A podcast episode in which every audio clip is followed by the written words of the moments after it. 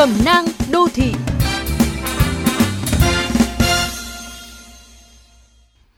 Các bạn thân mến, quan điểm sống chung với dịch đã được xác định cùng nghị quyết 128 của chính phủ từ cách đây 2 tháng.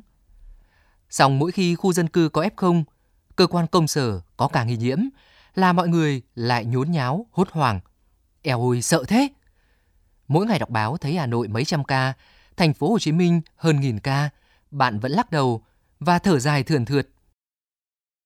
Nỗi sợ lan truyền từ người nọ sang người kia còn nhanh hơn cả virus và lập tức làm bạn xuống sức bởi cảm giác bất an.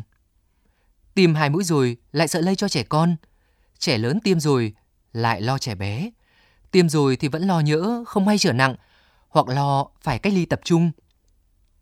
Bạn có tự hỏi căn cứ nào cho nỗi sợ này?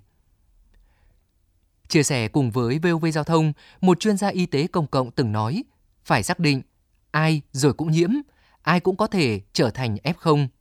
Quan trọng là nhiễm trong trạng thái như thế nào. Nếu bạn đang có một sức khỏe tốt, đã tiêm vaccine đủ liều, đang thực hành đầy đủ các biện pháp phòng chống dịch theo khuyến cáo, thì có gì e ngại. Rất nhiều người nhiễm mà không hề biết mình nhiễm, cho đến khi xét nghiệm. Với trẻ em, quá trình chủng ngừa đang được thực hiện theo độ tuổi dựa trên đánh giá về mức độ nguy cơ tương ứng. Vì thế, đừng quá lo ngại nếu trẻ nhà mình chưa được tiêm.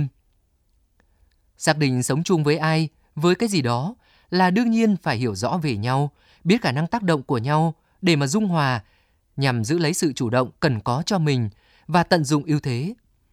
Các ảnh hưởng tiêu cực đương nhiên là một phần không thể tránh khỏi trong mọi quan hệ sống chung mà ta chỉ có thể nâng cao kỹ năng quản trị rủi ro để phòng ngừa, giảm thiểu.